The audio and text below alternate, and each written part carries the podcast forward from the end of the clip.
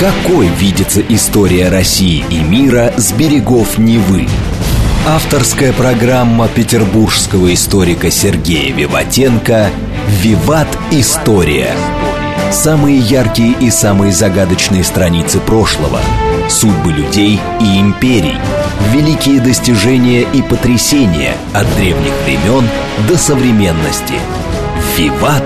История». Программа предназначена для лиц старше 16 лет. Здравствуйте! Вы слушаете «Радио говорит Москва». В эфире программа «Виват История». У микрофона Александра Ромашова и в студии автор и ведущий программы петербургский историк Сергей Виватенко. Здравствуйте, Сергей. Здравствуйте, Саша. Здравствуйте, дорогие друзья. Сегодня у нас предновогодний выпуск, с чем мы вас и поздравляем, да. мы сами себя, конечно. Э, и тема у нас праздничная, но вначале э, по традиции напомню, что в конце выпуска у нас э, викторина, которую никто не отменял, и в ней мы разыгрываем книги, которые нам предоставляет Санкт-Петербургский центр благородного воспитания. Итак, праздники в Санкт-Петербурге в старые времена. Да, мы сегодня, дорогие друзья, поговорим с вами, как веселились, ну, перед Новым годом, да, сегодня 30 число, а вот какие праздники были в Петербурге, что там было, да? Ну, понятно, что в советское время праздники были другие, более коммунистические, какие-то э, с каким-то определенным идеологическим направлением. А... Ну и со своим набором традиций, кстати, неплохих традиций, которые сохраняются, несмотря ни на что. Я согласен, я согласен. А, если говорим дореволюционный Петербург, то, наверное, в первую очередь религиозные праздники потому что просто праздников не было. Ну, единственное, там коронация, рождение э, наследника престола, но это было не каждый год, дорогие друзья, понимаете, да? Вот, поэтому, наверное, в первую очередь мы поговорим о религиозных праздниках и вообще, что происходило в это время э, на разных праздниках, что делали. Там же тоже были традиции. Угу. Это не значит, что мы их должны повторять, но, во всяком случае, знать и то, что они были достаточно милые, я думаю, вам будет интересно. Итак, ну да, я начал говорить о том, что религиозные праздники, конечно, в дореволюционное время влияние церкви на бытовой уклад жизни был довольно сильный. И от этого как бы никак не уберешь. Да, наш город был национальный, но в первую очередь, наверное, христианский и православный. Ну, давайте мы расскажем, что происходило в Петербурге в это время. Ну, Саша, какой первый праздник после Нового года? Крещение, 6 крещение, января. Крещение? Ну да. По а, старому стилю. Да, дорогие друзья, по старому, конечно, мы говорим, да, а старый Петербург был по юлианскому стилю, поэтому извините, да. Ну, давайте так, это обряд водосвятия, как говорится, да. А накануне праздника в каждом э, православном храме светили воду, и верующие в бутылочках уносили эту воду к себе домой. Ну, как и сейчас дорогие друзья. Но большое торжество, связанное с обрядом водосвятия, происходило на Неве у Зимнего дворца. Ну, царская семья не ныряла в Неву, это понятно, да?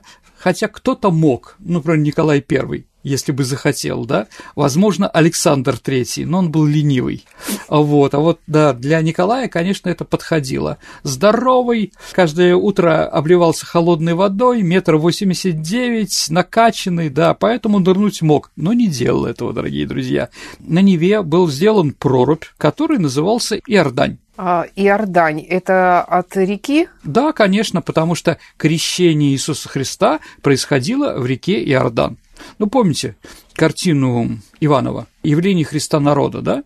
Там же ведь на переднем плане, да, как бы Иоанн Предтеча. Эта картина совсем непростая. Это Иванов «Явление Христа». Это Христос, а это народ, угу. а под горой речка течет. Вот речка это, это Иордань. Там еще Гоголь изображен, дорогие друзья. Да? Ага поищите. Как он туда попал? Но потому что Иванов рисовал эту картину в Риме. Ну, где еще жить Гоголю? Он жил в Италии, да, и много произведений-то были написаны. Ну, там была такая, извините за глагол, э, за такое слово, современная тусовка русских, да, и туда ехали пенсионеры. Пенсионерами, Саша, в то время назывались художники, которые лучше всех рисовали в Академии художеств и отправляли на полный пансион в Италию учиться рисовать. Ну вот Иванов, Карл Брюлов, угу, угу. до Исаака Бродского доходило. Угу. Но это уже другая история, дорогие друзья. Ну вот, и они как бы все это рисовали и прочее. Действительно, река Иордан, а это сейчас приграничная река страны Иордании, Израиля и, не знаю, там, палестинского будущего государства. Надеюсь, что там что-то будет в этом отношении, кроме войны. Так вот, на набережной Невы перед этим самым э, Иорданию устраивался павильон в церковном стиле. Если вы входите в Эрмитаж, Саша, да, да. со стороны Невы, то вот эта главная лестница центральная Зимнего дворца, да, со стасовскими болотного цвета колоннами, да, она называется Иорданская, Иорданская mm-hmm. лестница. Почему, Саша? Потому что по ней император спускался, и как раз вот этот вот вход, где был в советское время вход а, в музей, да, как раз открывался, он переходил через Дворцовую набережную, и там сейчас у нас находится такой дебаркадер в виде ресторана, угу. да, ну или какого-то такого, как сказать, пристани. Угу. И вот как раз между этим самым дебаркадером и выходом и строили этот небольшой павильон. Вот он был теплый, и там происходило, скажем, молебен, а вот там было духовенство и царская семья, ну, наверное, еще какие-то более такие близкие люди, фрейлины и прочее. А вот понятно, что этот Иордан был оцеплен полицией, Движение по Дворцовому мосту было также закрыто. Ну, давайте так, Дворцовый мост появился ну, скажем так, в начале 20 века. Но, в принципе, по наплавному мосту тоже было закрыто. В общем, туда не пустали. По Троицкому мосту движение не закрывалось, но это было достаточно далеко. И там находилась многочисленная полиция которая стояла, и никого не пускали к этому парапету. То есть, в принципе, все как сейчас. Да, да, да, да. А, и запрещено было останавливаться на этом мосту, поэтому все бежали. Все эти меры принимали по охране царской особы. Таким образом, наблюдать за церемонией а, можно было только на далеком расстоянии. Наверное, с петербургской стороны, где станция метро Горьковская, вот там вот. Возможно, караул на Петропавловской крепости. Кому-то там, да? А считалось, что это была очень пышная церемония. Молебен совершался высшим духовенством столицы, золоченые ризы, которые горели на солнце, если день был солнечный. Ну, конечно же, во всех этих празднествах принимал участие в первую очередь лейб-гвардии кавалергардский полк конные рыцари, так называемые. Но я вам советую почитать, дорогие друзья, «50 лет в строю» графа Игнатьева, прекрасные воспоминания. От этого, наверное, я стал заниматься Первой мировой войной. Это одна из книг, которая слепила из меня того человека, который я сейчас себе представляю. Да, будет интересно, почитайте. У него много интересных воспоминаний. И торжество заканчивалось артиллерийской канонадой салюты с Петропавловской крепости. Наверное, это было красиво. Но, Саша, в 1905 году, во время торжества у Иорданского подъезда, по окончанию молебна, как всегда, производился салют. И в это время салютом обнаружилось, что одна из пушек была не просто заряжена а снарядом картечью, она еще и выстрелила. Картечь попала во второе и третье окно второго этажа дворца, а в павильон этот самый и на мостовую набережной. Ну и после этого Николай уже не пытался как-то выходить очень сильно. Ну, я уверен, что это не был террористическим актом. Это было просто наше недомыслие, как говорится. Угу. Я приведу примеры, дорогие друзья. В Москве, в Кремле, там тоже установлена не только царь Пушка, Саша, а, которую, да, вы обязательно когда-нибудь в жизни посмотрите, а, но там еще и другие пушки тоже установлены, исторические. И вот а, в 1970 году решили пореставрировать, почистить, покрасить эти пушки, да, и оказалось, что пушка, шведская пушка начала XVIII века, взятая нами во время Полтавы, она была заряжена с того времени. Ну да, ну не стрельнула. Так бывает. Ну а народ, конечно, окунался в прорывах Невы. Ну, это такой своеобразный спорт. Понятно, что были свои герои, тем, которые завидовали, которые это делали, ну и, конечно, они спорили, кто больше просидит в холодной воде. Ну да. Следующий, если мы говорим праздник, который нас интересует, это Масленица. А Масленица, в принципе, не религиозный праздник, но хотя имеет языческие какие-то корни какие-то, но он был перед Пасхой понятно, да? И даже еще больше скажу, что он был перед Великим постом, да, который ну, называется... как раз за 40 дней до Пасхи да. начинался пост. Да, но назывался мясопуст, да, или мясопустная неделя. Ну, давайте все сразу, да, а почему, собственно говоря, масленица? А, Саш, ну, наверное, потому что принимали участие животное масло, да, то есть можно было есть масло, молочный продукт питания, и чтобы не делать, наверное, Саша, резкого перехода к строгому посту, церковь делала этот переход постепенно, что мудро, запрещала на масляной неделе есть мясо, но еще разрешала молочный продукт. Да. Но это поэтому называлось мясопустная неделя. С наступлением Масленицы резко менялся стол петербуржцев.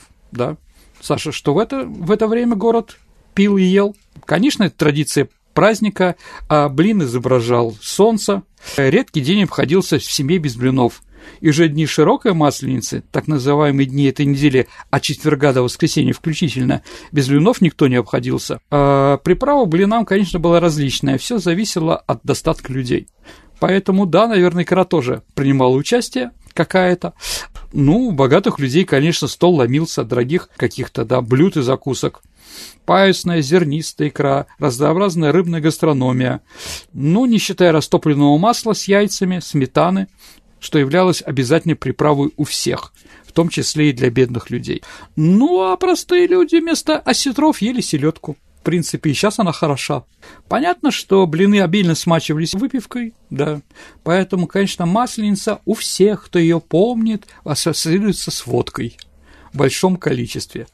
Но потому что вино было дорогое, Саша, а пиво не по рангу, ну, не по празднику. Поэтому все... А без спиртного вообще это не считается, да? Ну, как бы, Саша, ну, еще Владимир сказал, на Руси не жить, если вина не пить. Ну, примерно так, да? Но еще раз, это праздник. Праздники имеют свои законы.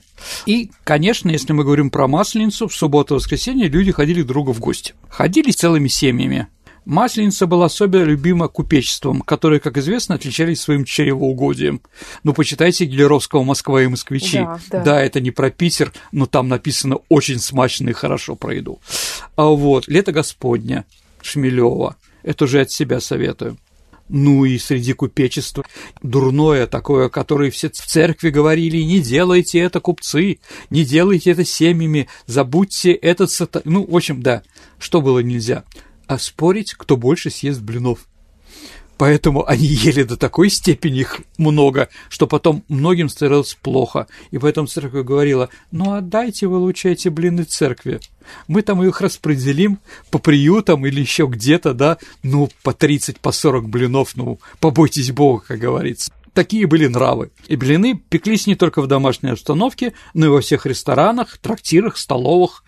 Еще, Саша, если мы говорим про Петербург, это только наша питерская. А сейчас нас будут ненавидеть некоторые наши соседи, да. Это такой феномен, который назывался вейки. Вейки, Саша, это финское слово, означающее друг-товарищ, ну типа хат или там брат, как тебе обращаются на Кавказе, да, или в армии то же самое, да. А вот вейки – это фин-извозчик. Виппорин Вейки – это финский извозчик. А у финнов и других национальностей в нашем городе были свои бизнесы, да, и вот финны были молочники, а, в первую очередь, потому что финны жили достаточно близко к городу, да, и второе, они были, занимались извозом, да. Вот. Про другие национальности мы поговорим в следующий раз. Так вот, в Масленицу э, фин-извозчик разукрашивал свою, э, свою карету или там, скорее, там, сани ленточкой и бубенцами на лошади, да, и вот они катались с большой скоростью по льду, э, поэтому чопорный Петербург преображался, да, с вейками в город приходило праздничное веселье, да, они там кричали «отойди» там и «протия», да. А вы знаете, дорогие друзья, да, вот ну, ближайший город к Финляндии, где можно было хоть что-то заработать, потому что финнов-то с городами тяжело, в основном они были шведские, это был Петербург, где их нормально воспринимали. И вот финны, да, они катали, парочки катали. Понятно, что простые ваньки и простые лихачи их ненавидели. Ну, как бы да, потому что на карету лихача или на повесить ленточки, ну, это как бы, да, это моветон, да? Поэтому они до такого опуститься не могли, а финны могли, да, и вот они бегали, ездили, да, веселились, да, могли там сразу посадить большое количество людей, и поэтому, да, В это время их называли финнов «рыцать копеек», потому что на все вопрос, сколько будет прокатиться от столба до столба, они говорили 30 копеек. Ну, они немножко съедали, да, угу. видимо, боролись с русской экспансией, да. А вот, это было, да, небольшое прогулочное катание. Они говорили очень плохо по-русски, и поэтому в основном еще они появлялись тоже только на Масленицу, потому что в другое время им было тяжело. Сергей, э, а ты когда-то рассказывал, что у нас были финские районы. -то. Ну, давайте так. А, это Выборгская сторона. Угу. Финляндский вокзал Финбан. Бан – это по-шведски и по-немецки вокзал. Вот они жили там. И поэтому, дорогие друзья, у нас там остался Финляндский проспект, Финляндская улица, да, и другие, да, там они жили. А второе место, где они жили, это Конюшенная, большая и малая. А вот поэтому у нас именно на Большой Конюшиной находится, Саша, финская церковь, да, Святой Анны, да, и вторая, на Малой Конюшиной находится шведская церковь, так как финны и шведы жили в перемешку, поэтому две церкви были в одном месте. И, кстати, там сейчас ну, находилась шведская консульства, они съехали, ну, как бы вот этот район, да, а, даже такое стихотворение было, попытаюсь вспомнить, не надо потом придираться, если какие-то слова неправильно произнес. А вдоль конюшиной тоже жизнь движется, разносятся здесь баранки выборские. Одни покупают, другие лопают, а толпа орет, бушует и топает. Последний уже на углу Невского стоя, шумя, и русские мимо проходя говорили «гляди, чухня». А, вот, да. Это стихотворение я помню по книге финского автора «Финны в Петербурге». Поэтому, да, как бы, ну, такая вот, да. Ну, эстонцы, которые ближе к финнам, да, они жили на Охте. Вот если мы говорим про молочницу, да, скорее всего, которая бежит там с Охты, Охтенко спешит, да, Охтенко – это, наверное, эстонка в первую очередь, но финка тоже может быть. Ну, самый известный эстонец для нас – Саша, а кто вот для вас самый известный эстонец? Диор Коц. Умница, он родился на Охте, как раз Петербурге. Но он не любил говорить, что он из Питера. А вот, хотя он, конечно же, эстонец, сто процентов, да. Ну и главная песня про эстонцев – это была «Цыпленок жареный». Да? Это про них, да, их называли цыплятами. Да, паспорта нету, гони монету. Ну, чтобы попасть эстонцу в Петербург, нужно было сделать какие-то в полицейском месте там какие-то документы там, да. Ну вот, ну, ладно, мы, наверное, еще, Саша, вижу тебе интересно, поговорим, наверное, о национальном Петербурге когда-нибудь в другое время. Ну и что еще про Масленицу, это, конечно, балаганы. А балаганы – это место для развлечений, и, Саша, они устраивались на Семеновском плацу. То есть здесь, где мы сейчас находимся, рядом, да, вот, а, где находился театр юного зрителя, а там был ипподром, а где памятник Грибоедову, там по загородному проспекту находились балаганы. На большой площади, да, они были разбросаны, наскоро сколоченные, поэтому они, конечно же, были для простых людей. Ну, что там было? Аттракционы, карусели, колеса, да, в другом отношении крутятся, да, кривые зеркала, силомеры – ну, как видите, все то, что в 50-е и 60-е годы находилось в любом центральном парке культуры и отдыха, да. Ну и также театральные зрелища. А там, начиная с трагедии, можно что-то увидеть было, заканчивая актами комедии легкого жанра. И, конечно, самой яркой фигурой был балаганный дед вот э, Дедов Морозов у нас было практически не было, но Дед Мороз и был этот балаганный дед. А дед с большой седой бородой, густыми седыми бровями, широким большим красным носом, красными щеками, да, широком армяке с большим кушаком, валенках, высокой шапке, чинно рассказывал по балкончику театра и зазывал зрителей в театр зазывал их в стихотворной форме, с прибаутками, с какими-то, господи, частушками и так далее. А какие-то частушки есть э, вообще на памяти у тебя? В Петропавловке от жажды умирал я не однажды. Умерла же я, увы, отхлебнувшись из Невы. Ну, типа того, да? Ну да. Извините, остальные, которые помню, они немножко не в прямом эфире, дорогие друзья. Вот. Ну, приезжайте ко мне на экскурсию, я вам тайно какие-нибудь прочитаю. Ладно, дорогие друзья, это была глупая шутка, а мы с вами продолжаем, да. И вот это вот весело и разбитно, и люди часто раскупали билетами, да, приходили, смотрели, да. А, вот у меня ассоциация. Фильм «Кубанские казаки». Если помните, там угу. э, как бы Владлен Давыдов кадрил Клару Лучко именно вот этими развлечениями, да, на музыку э, Шарманки, которую написал Исаак Дунаевский. ну, конечно, цирк. Цирк тоже в балаганах был. А цирк, в первую очередь, дорогие друзья, это не делающий сальто акробат, это борцы – которые с собой боролись, изображали. Там, кто когда побеждал, Саша, да, а вот кому нужно было, потому что там еще было тихое, скажем так, тихий тотализатор типа ставьте, заработайте ага. и прочее. Поэтому выходит и побеждал иногда человек из народа или вообще непонятно кто. Поэтому там все было нечестно. А где было честно, Саша? Не знаете? А у нас, дорогие друзья, осталось словосочетание по, гамбургску, по большому гамбургскому счету, потому что все эти циркачи, которые в Европе боролись, да, потом во время каникул приезжали в Гамбург и там честно боролись.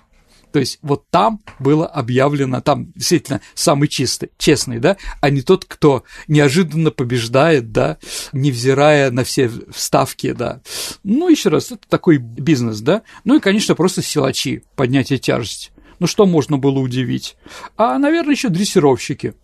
Ну, мы помним про тетку Каштанку, да, да. да, мы помним про Дурова, да, с зеленой свиньей в городе Одесса. Почему, кстати, зеленая свинья? А у губернатора Одессы была фамилия Зеленый, угу. и он выезжал на зеленой свинье. Угу. Ну, типа, так мы боролись с самодержавием. Угу. Понятно, да? Вот. Ну да, это было весело, да. Ну и, конечно, главный герой всех балаганов – это русский Петрушка. Как же без него, дорогие друзья? Ну, это такой вид народного искусства, да. Полишинель по-французски, да, там, как по-английски, я уже не помню. Ну, тоже тот же самый Петр Иванович, да. Петрушка ходил по дворам Петербурга, звал, развлекал, ну и так далее, особенно на Масленицу, да. А летом они ходили по дачам и тоже развлекали детей. Ну, иногда родители устают от своих детей, поэтому кидали им копеечку, чтобы они там хоть на час их какое-то внимание уделили, да. Но успех Петрушки, наверное, его злободневным материалом, да, сатирический характер, он тоже там, да, какой-то был возможно, да, там. А, помню такой, начало 70-х годов, такой юмор, еще ребенка был маленьким, но запомнил, да, а на каком-то, э, на какой-то елке, не помню где, типа Петрушка пел куплеты, и один был такой, антисоветский.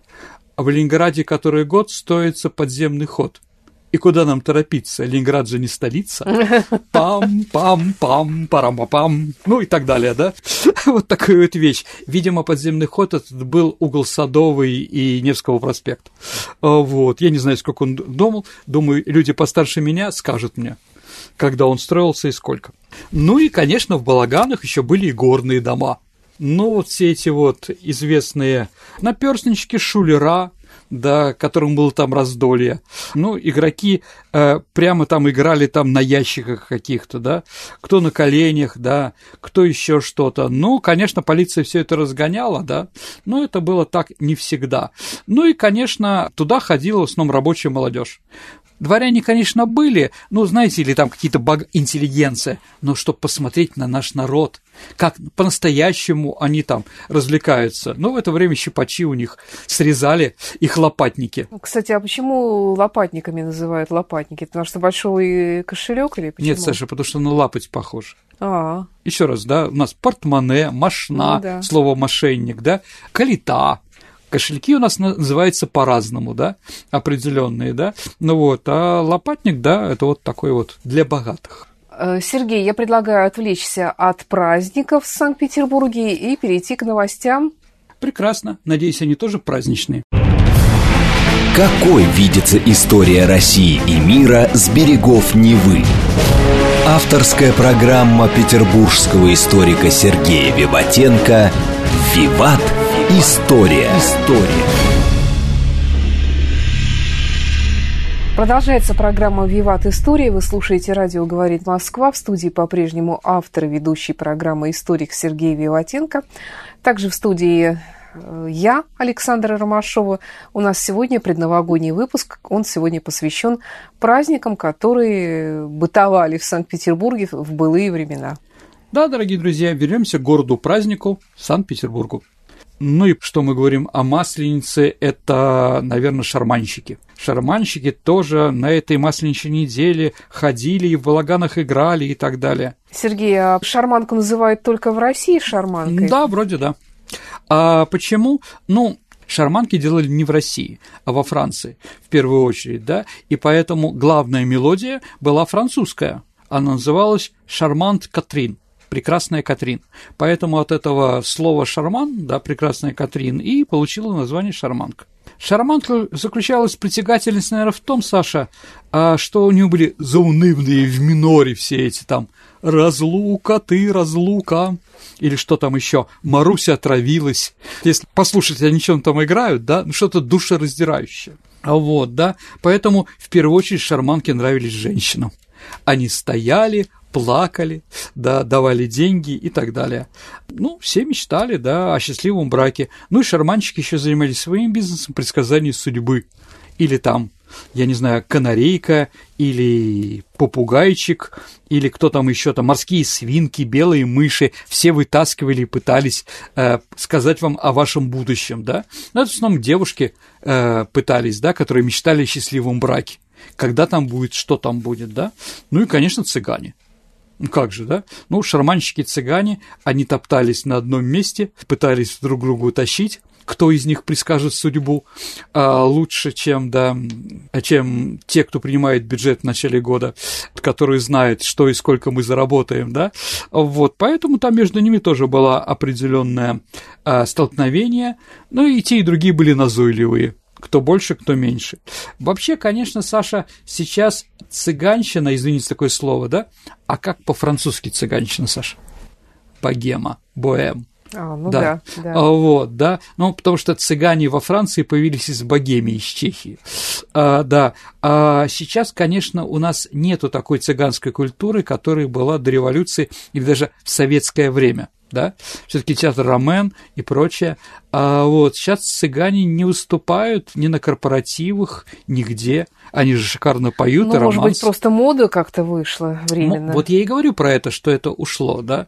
Ну вот, единственное, что осталось, это тот район, где я живу, веселый поселок. Ну, там были таборы, да, куда, ну вот из э, э мертвого трупа этот Протасов или кто он там, а, главный герой там, да, ездил как раз веселый поселок цыганам. Вот это все знаменитые истории, угу. там, там очень, да. Ну вот как-то это сошло у нас. Да, цыгане остались только вот ну, кого мы видим в электричках или еще где-то. Да, я думаю, жалко. Ну, еще раз, я воспитана с Личенко, наверное, там, да, на Ляле Черной, там, или каких-то других, там, Баглаенко был очень неплохой цыганский певец, да. А, вот сейчас как-то это ушло. Ну, да. И мы сейчас с вами разговариваем о истории, дорогие друзья, что было популярно, ну, 150 лет тому назад где-то, да? Ну и после этого начинался Великий пост. Это, конечно, не праздник, дорогие друзья, с одной стороны, да, там таких вещей не было, но зато мы можем сказать точно, быт петербуржцев и всего русского народа резко переходил от веселья к тишине. Даже уныние какое-то. Но даже вот воскресенье последнее воскресенье широкой масленицы этот переход наблюдался. Все рестораны у до трех часов ночи. Да, воскресенье, но в этот день без пяти двенадцать все заканчивалось. То есть оркестр уходил, рестораны закрывались. Ребята, все, как бы, да, завтрашнего дня начинается Великий пост, воздержание и так далее. То есть, в принципе, если сейчас человек волен сам выбирать, будет он поститься или нет, то тогда это как бы считалось э, нормальным и обычным явлением, таким обыденным. Нет, ну это действительно тогда там не было, а, скажем так, ну, средний русский человек был малограмотен, он не читал каких-то там Емельянов Ярославских, с их интересными в кавычках книжками, да, с одной стороны, да, а с другой стороны, ну, действительно, люди верили в Бога больше, чем сейчас. да, хотелось бы, чтобы их было больше, но это действительно такой выбор, да, и при том после 75 лет советской власти, ну, как-то трудно сказать, что неожиданно религия зацвела на этой почве, да, а, на которой мало что росло. Да, ну тогда вот было так, да, поэтому, наверное, Саша, я с одной стороны скажу, что там не все верили, конечно, да, если честно, да, а в том, что Россия, Святая Русь была до революции, это тоже миф. А будете в Новгородском краеведческом музее, который находится э, в Детинце, да, там вам покажут письмо настоятеля, э, ну, митрополита Новгородского, да, который он писал там по-моему, митрополита Московскому, и говорит, это где-то начало века, что э, церкви полупустые, входит, наверное, только 30%, и то на праздники, да, в церковь там и прочее. То есть эта проблема была уже и до этого. Почему? А ну, наверное, проблема была в священниках, наверное. В той ситуации, когда священники не были независимы от власти.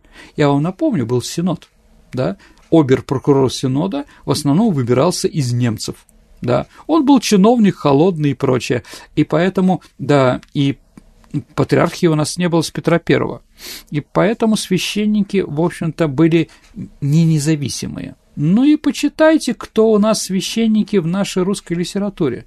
Мало положительных героев, да? Ну да. Да, Пушкин сказка о бал балде, да, порода же ребячья, угу. если помните, кому на Руси жить хорошо, это кого я вспоминаю, понимаете, там, да, вот, поэтому там разные были, скажем так, но, Саша, вот я сейчас вам говорю, да, что без пяти двенадцать заканчивались праздники, они просто во время Великого Поста уходили дома, в квартиры, то есть, если хотели выпить, закусить и прочее, но без мордобоя, без песен и так далее и тому подобное, чтобы жандармы не пришли и не выслали себя из, из Петербурга, да, то это все приходило, конечно, в дома. Великий пост продолжался 7 недель. В эти недели не работали театры, и вообще не допустились такие развлечения. То есть не было балов, концертов, маскарадов и так далее. Вот. Но я сейчас сказал, что не работали театры. Да, не работали театры, которые работали в России но как только начинался Великий пост и все актеры разъезжались по провинциям или еще куда-то, то на их место сразу приезжали, начинались гастроли иностранных театров. Им-то было наплевать, им надо было заработать. Поэтому итальянская опера, немецкая э, драматик Кюнт, Кюнст, как они называли те драматические группы и другие. И они занимали помещение всех наших театров, да, а, и играли, кто хочет посмотреть, да. Ну, еще раз, развлекательная характера музыка тоже уходила в дома. Ну, у всех ну, достаточно грамотных людей было пианино дома, да, поэтому как бы такая ситуация была понятна. Ну, в храмах прекращались венчания. На колокольник церкви не слышно мелодического перезвона.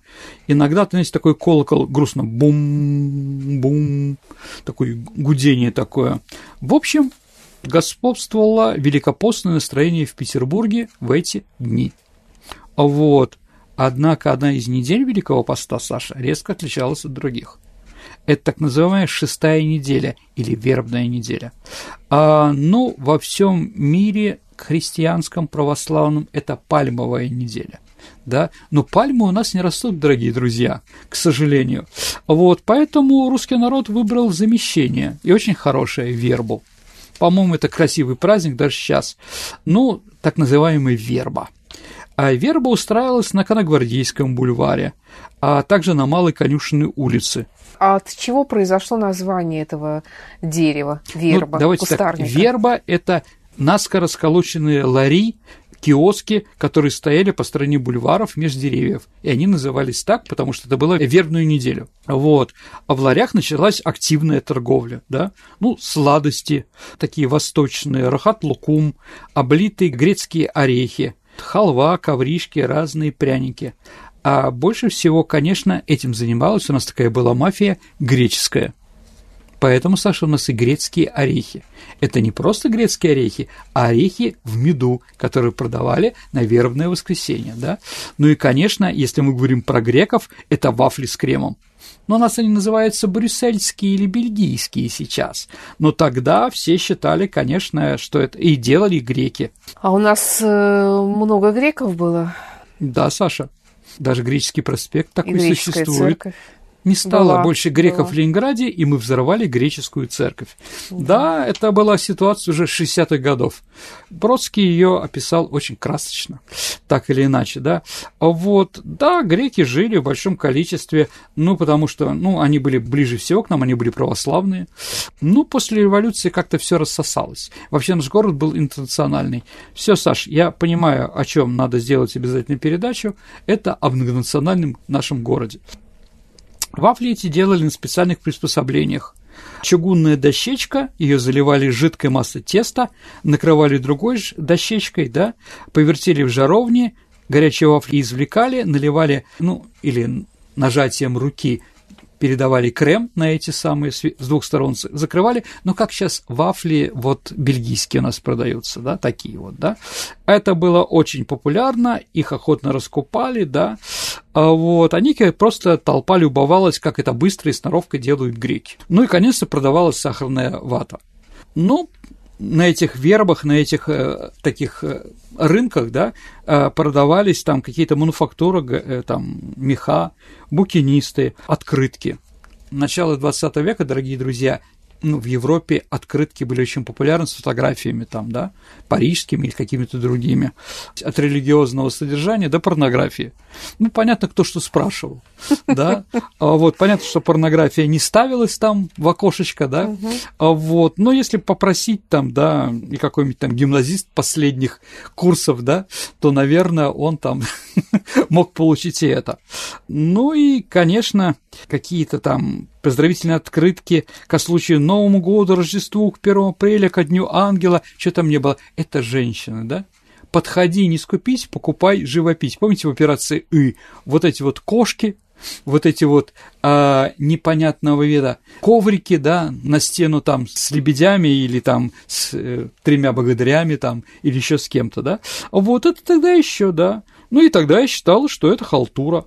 Если почитаем воспоминания жителей конца XIX века или начала XX века, то у женщин не очень богатых, да, в основном в рабочих районах, да, там черный и белый лебедь, пожар солнечного заката, луна для влюбленных, да, а, красивая скала, вот такие пользуются популярностью. Это да? картинки, да? Картинки на, на этих, на, на коврах. Угу. А, вот, да. Плюшевые такие ковры были. Угу. И еще бумажные цветы везде упоминаются. У нас принято на кладбищах бумажные цветы, да, но они были везде. У всех товарищей в рабочих районах или в каких-то еще не очень богатых бумажных цветов было очень много. А, вот, и мы украшали, конечно, и иконы тоже что понятно. Все время на вербе продавали еще серпантины разные, там конфетти, ими э, молодые ребята кидались в девушек, которые туда пришли. В общем, все время было смешно, весело и так далее. Ну и, наверное, сегодня мы с вами закончим Пасхой, дорогие друзья. А про другие праздники мы поговорим в следующий раз когда-нибудь. А, ну и Пасха, конечно, уже чувствовалась где-то с пятницы. А, с этого момента открывались все рынки. В город завозилось множество продуктов для приготовления пасхального стола. У хозяек было много заботы, рынки магазины были полны. В пятницу вечером все хозяйки были прикованы к плите, пекли куличи, варили пасху, ну там другие творожные массы других форм, да, она называлась песочница, ну там запекали окорока, ну и варили, и красили яйца, конечно. Ну и покупали различные фрукты у братьев Елисеевых. Угу. Ну, праздник начинался с субботы, что тоже естественно, а богослужением, которое называлось «Пасхальное утреннее». С 11 часов вечера толпы народа шли по улицам к храмам. Все они были хорошо одеты специально на эти дни, все одевались все самое лучшее. А вот самые популярные храмы в это время, куда просто ломились петербуржцы, это Исаакиевский, что понятно, Казанский, что тоже понятно, а Троицкий собор Александровской лавры. На улицах была праздничная иллюминация, не очень красивая, но была. Да, вс- ну, многие плюются от нее. Говорит, такой мутный желтый глаз. Ну, что было, то было, да. А вот единственное, что на Исаакиевский собор, потому что он был главным собором, да, а там было, конечно, все более интересно. По углам по углам Исаакиевского собора на крыше ставили такие ведра с нефтью и поджигали. И вот, да, всю ночь они пылали, долго там нефтепродукты горят, да, и вот поэтому Исаакиевский собор был всегда, да, а, с таким полужелтым цветом. Особенно ангелы там коленопреклоненные около них тоже зажигали. В общем, это, наверное, было красиво. Сейчас это не повторяют. По окончании богослужения вся масса людей возвращалась из храма домой, а вот, притом каждый старался донести до дома огонек зажженной свечи. А вот, это шествие с огоньками тоже представляло собой достаточно интересное зрелище. Ну, смотришь в окно, темно, и там такие точечки достаточные. Это тоже символом, символ древнего Петербурга такого, да, старого. Ну, а по возвращении все члены семьи христосовались, троекратно целовались, Саша. Затем садились за стол, и начиналось разговление. Но об этом мы сейчас поговорим немножко попозже. А вот, ну и, конечно, главный целовальщик был в то время не Леонид Ильич Брежнев, да, а время еще не пришло. А вся и царская семья тоже в этот день снисходила до простых людей. Как э, писали воспоминания, После богослужения император целуется с первым встречным. Обычно это часовой, стоящий у дверей. Один раз был такой случай. А государь поцеловал гренадера Преображенского полка со словами «Христос воскресе!» На что ему рядовой отвечал «Никак нет». Он оказался евреем. Больше евреев в Преображенский полк не принимали. Да. А вот. А в основном евреи поэтому служили во флоте. Да. Ну, там хочешь, не хочешь, кого хочешь поцелуешь. А вот, да, воспоминания про царство Александра II. Обряд христосования в это время был крайне утомительный для их величеств. Вот, на четвертый день праздника государь несколько получил облегчение и христосовался только с фельдфебелями, вахмистрами и некоторыми другими нижними частями частей, а вот которым был шефом. А так вот, кого встретит и поцелует, этого уже не было. А вот, да, Александр III расширил круг этих счастливчиков, с которым целовался. Он допускал к себе еще волосных старшин и старообрядцев. Но, конечно, да, еще раз, Николай II затмил их всех – пасхальную ночь Николай II с женой находились в Зимнем дворце, возглавляли торжественное э, шествие, а потом шли по полкам военным, да, а, значит, раздавали куличи, и с каждым, кто поцеловал руку императрицы, надарил ему фарфоровое яйцо, да. Фрейлина Вырубова вспоминала, Государь был очень небольшого роста, ему надо было тянуться на цыпочках, чтобы поцеловать всех высоких солдат, ведь гвардии гренадеров брали высоких, да? И вот из отчета тайной полиции 1904 года 28 марта Большая церковь Зимнего дворца.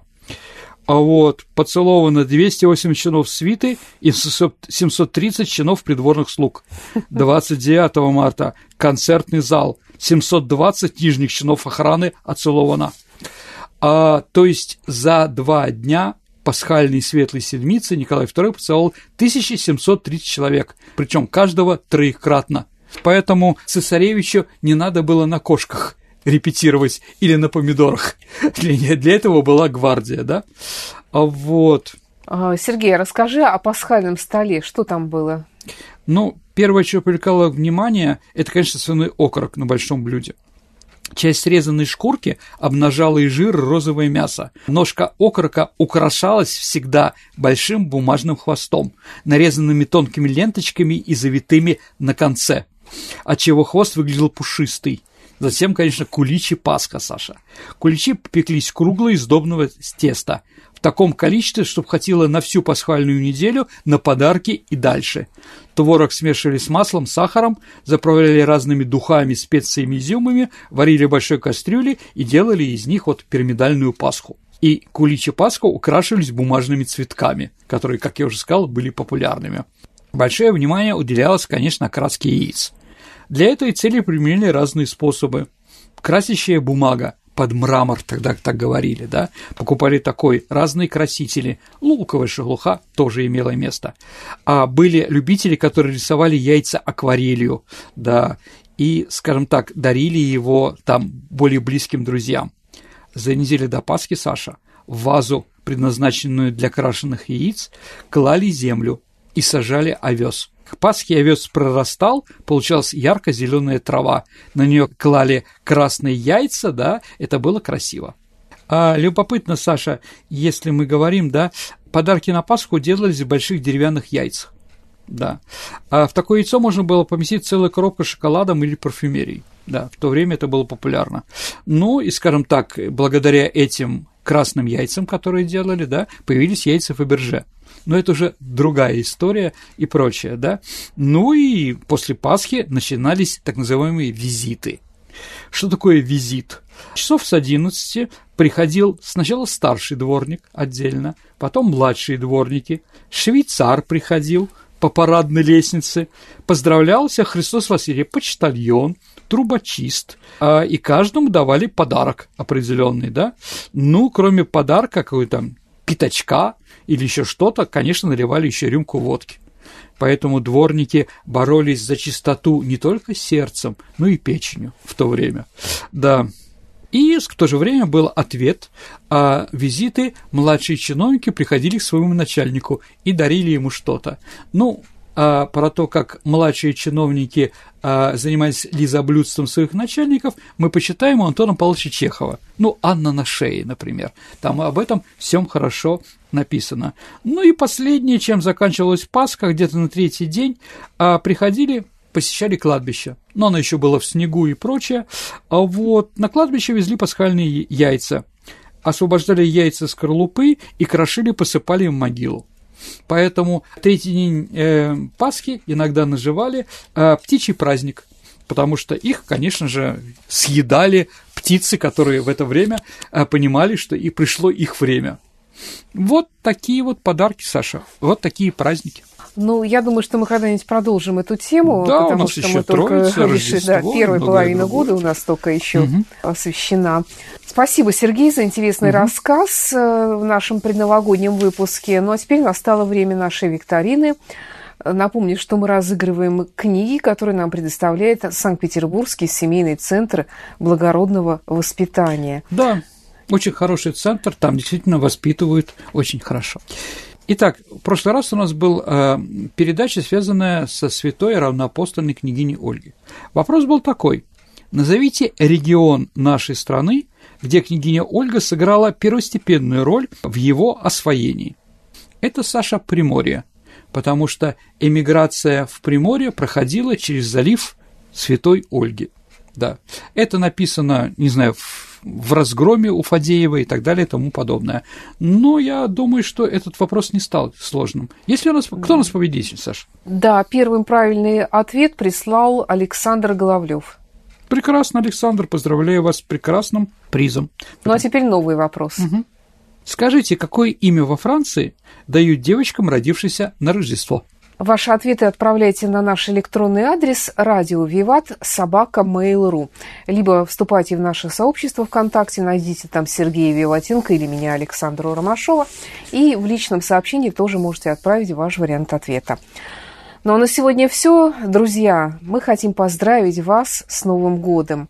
От всей души мы желаем нашим слушателям крепкого здоровья, успехов во всех ваших начинаниях, хорошего настроения праздничные и не только праздничные дни, хороших людей вокруг вас, хороших событий в вашей жизни. Я хочу пожелать, чтобы в следующем году у нас наконец-то воцарился мир. Мы уже 11 лет выходим в эфире да, с нашей передачей, и я очень надеюсь, что мы продолжим это делать и в следующем году. С Новым годом, дорогие друзья! С новым счастьем! На сегодня все. Это была программа «Виват Истории». До встречи в новом году. Берегите себя, дорогие друзья.